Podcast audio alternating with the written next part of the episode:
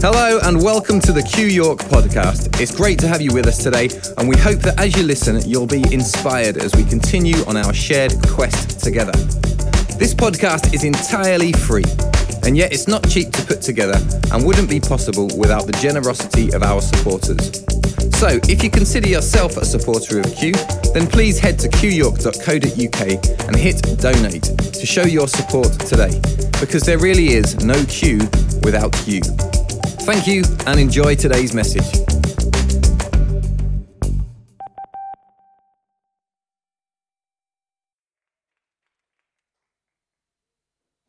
Hi, good to see everybody this afternoon. We're going to try and keep tonight uh, practical and effective for the season that we're in by talking about giving, and I've got the ring again. Uh, also, like to say a big welcome to, it was going to be the Grant family, but now it's not. So I'd like to give a welcome to three quarters of the Grant family.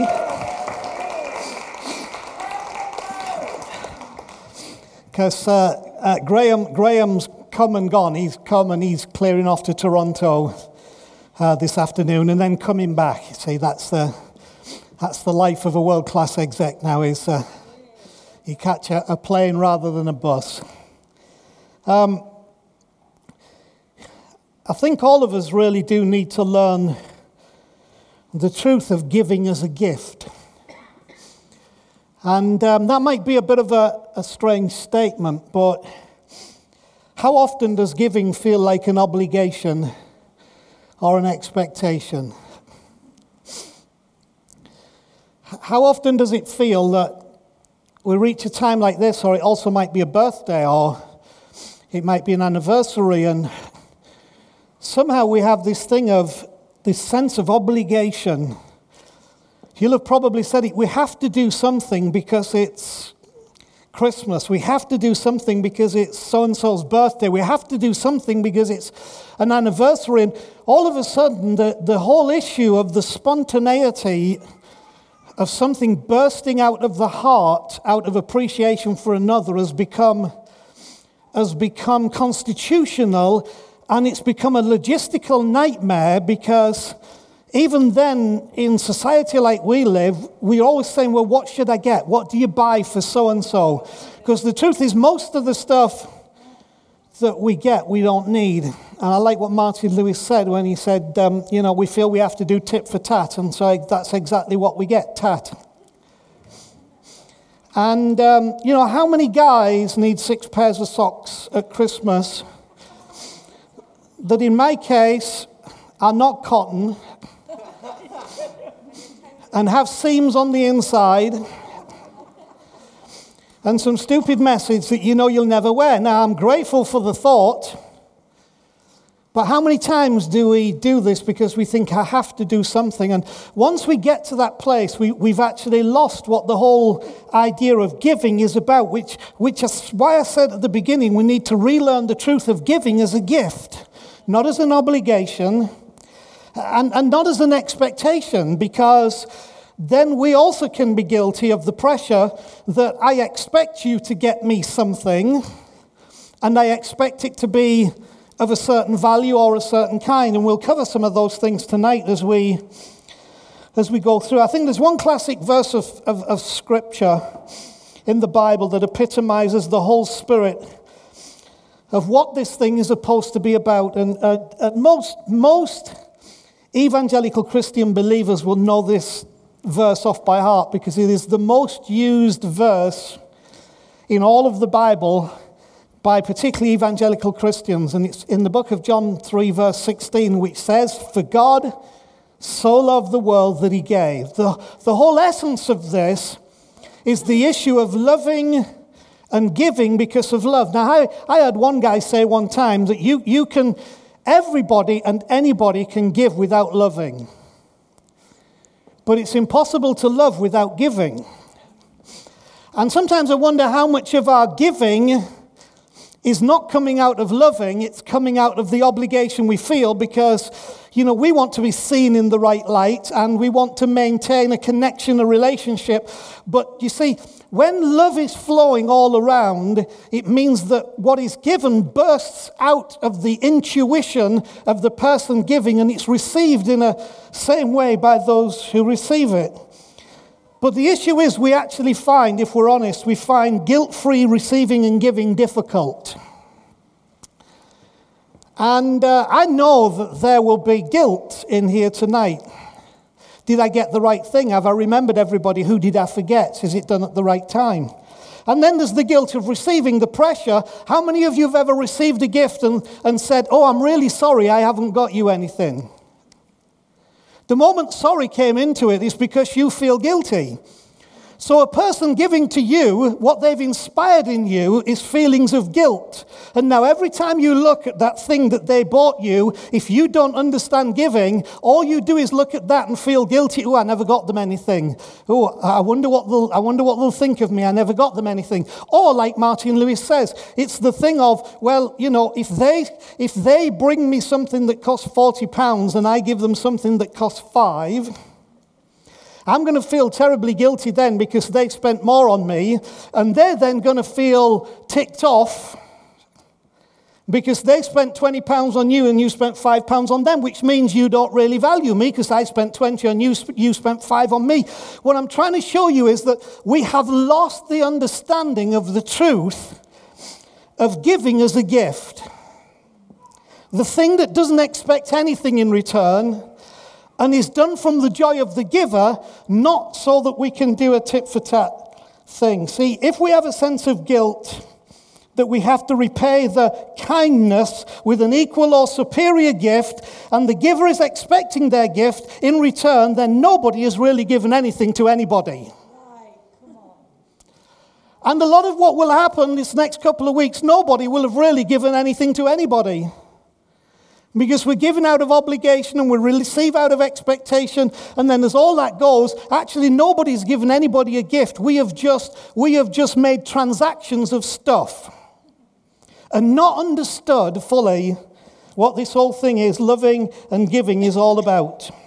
And I think unfortunately the Christmas story has been hijacked to create a distorted perception of giving. And what it does is it leaves us with a God whose expectations are equal to his giving. So God gave Jesus, so just imagine what he expects of you. And so then the pressure of a gospel that's supposed to be good news means God gave everything, what have you given back? Because it better measure up, and then we have this tragic sense of our own personal guilt while living in an environment of the greatest gift that could ever be given. I think a suitable song for most of us at this time, I would suggest, is Queen singing Pressure, bearing down on me.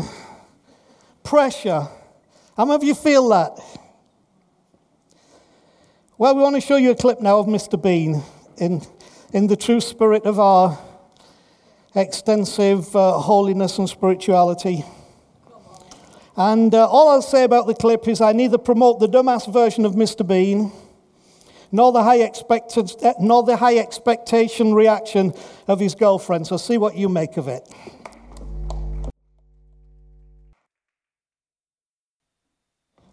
All right, well, just to set the tone, um, I'm having an operation Thursday, so I won't be here Friday. So can you give that to Phoebe and set the tone.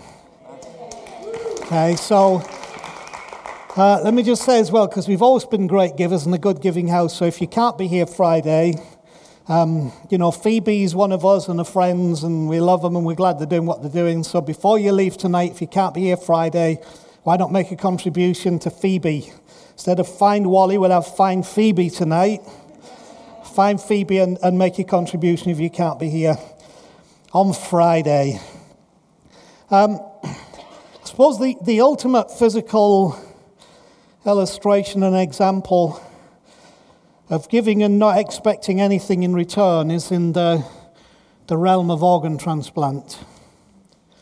I think it's a phenomenal thing that has occurred within my lifetime. Um, I can remember the first heart transplant by a guy called Dr. Christiaan Barnard in, in South Africa. I think the guy lived for a couple of years. You know, we've got our own Keith Anderson who's uh, had, a, had a good decade of life with, uh, with someone else's liver that's now actually not someone else's liver because it's Keith's liver. And that's the true essence of a gift. When a gift is given, it transfers from the giver to the recipient, and the giver gives up all right and expectation other than the joy of knowing that they have, they have given. This, this video that we showed is wonderful because imagine if you've lost, if you've lost a, a child and uh, that child has given organs for donation, and then you get to meet somebody and listen to that heart that you first listened to when you held that baby in your arms. And then you've gone through the distress and the grief of losing that child, but now you still hear the heart of that child inside of another person giving life.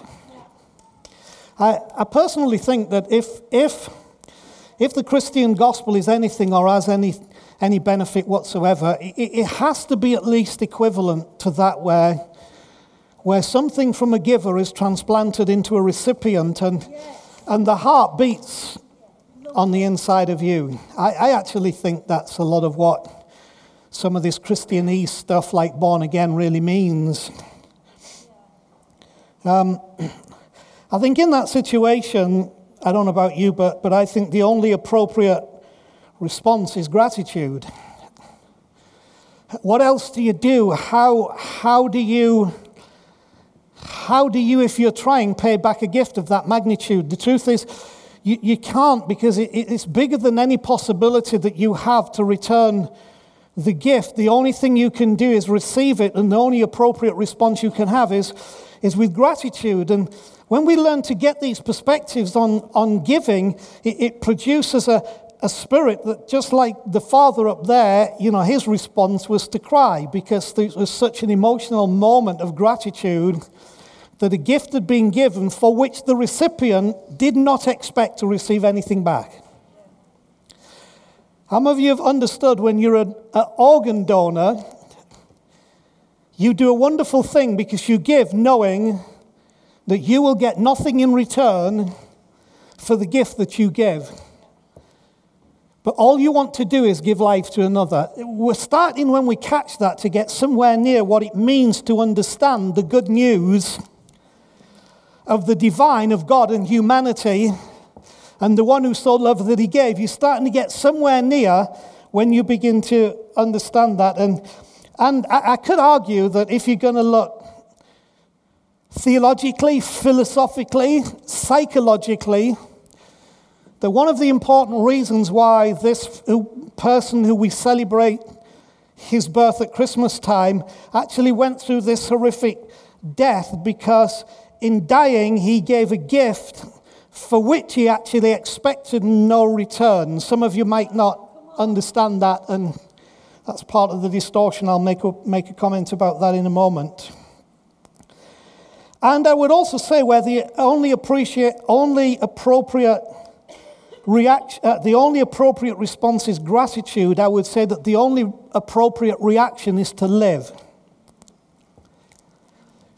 See, imagine if you are the recipient of that organ from a person whose life was given for you, and then you don't react by living.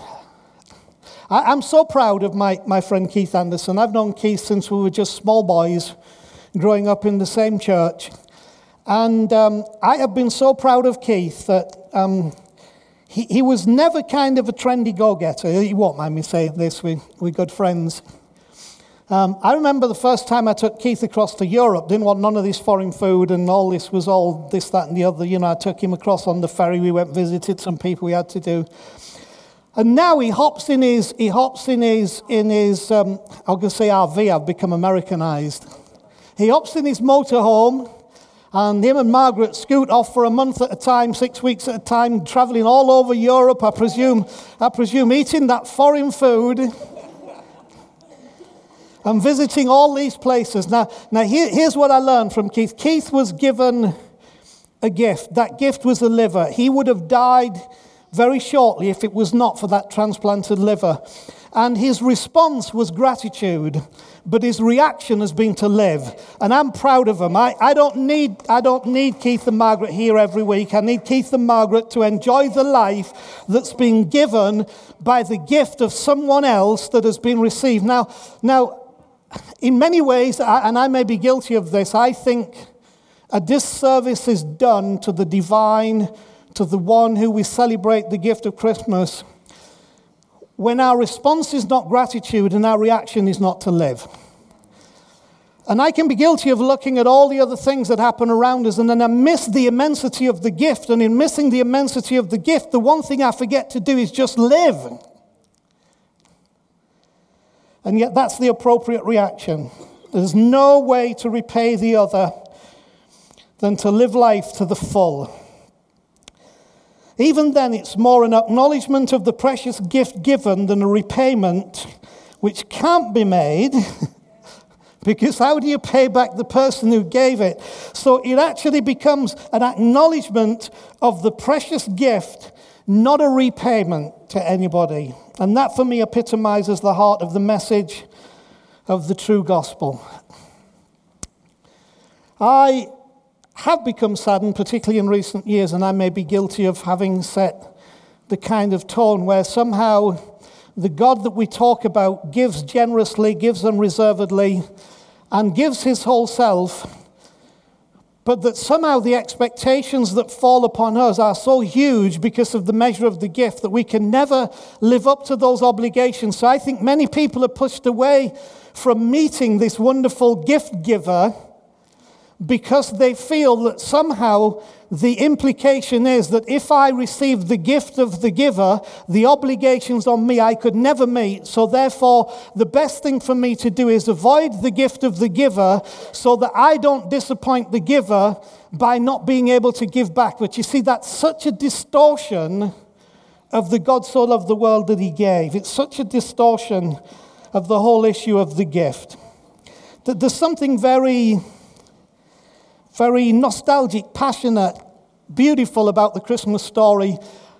It, it's, it's extremely unlikely that Jesus was born on the 25th of December. In fact, I will guarantee you he wasn't born the 25th of December. We actually adopted a pagan festival to celebrate the birth. But the issue is, I don't care when the actual birth happened. I think the story is a wonderful story. I think within it is an essence of something beautiful. And even the issue, whether you believe the literality of it or not, it's kind of a real nice story that a virgin will be with child and bring forth a son, and you'll call his name Jesus.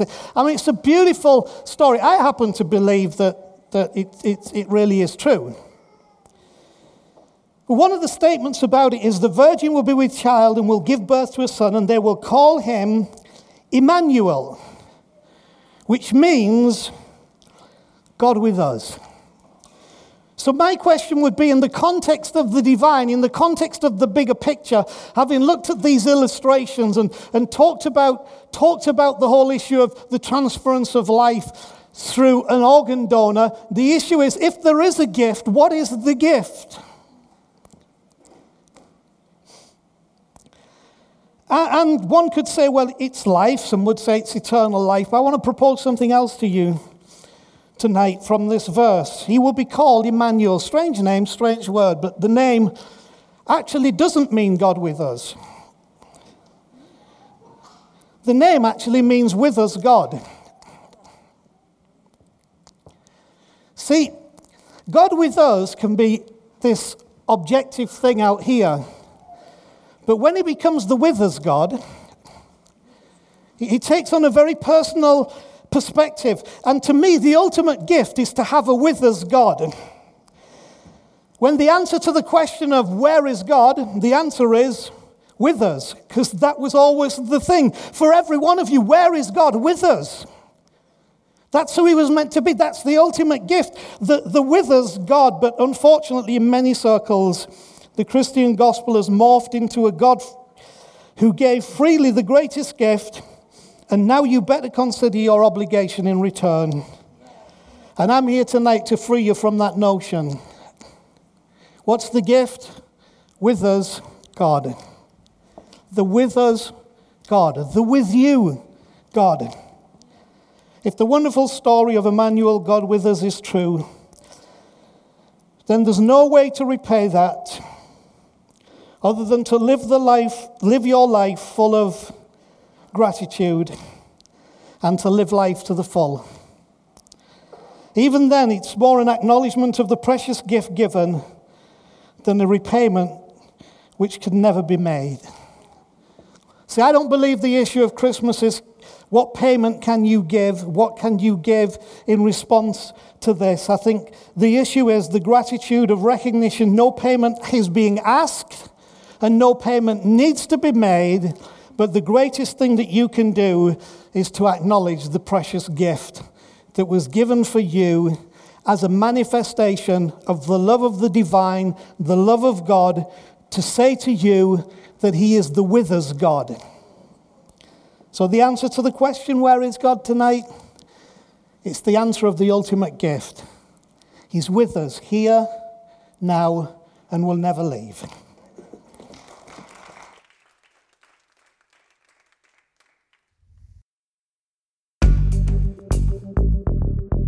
Thanks for listening to another Q York podcast. If you've been inspired by what you've heard today, then why not email us at info at qyork.co.uk and let us know who you are and where you're listening from.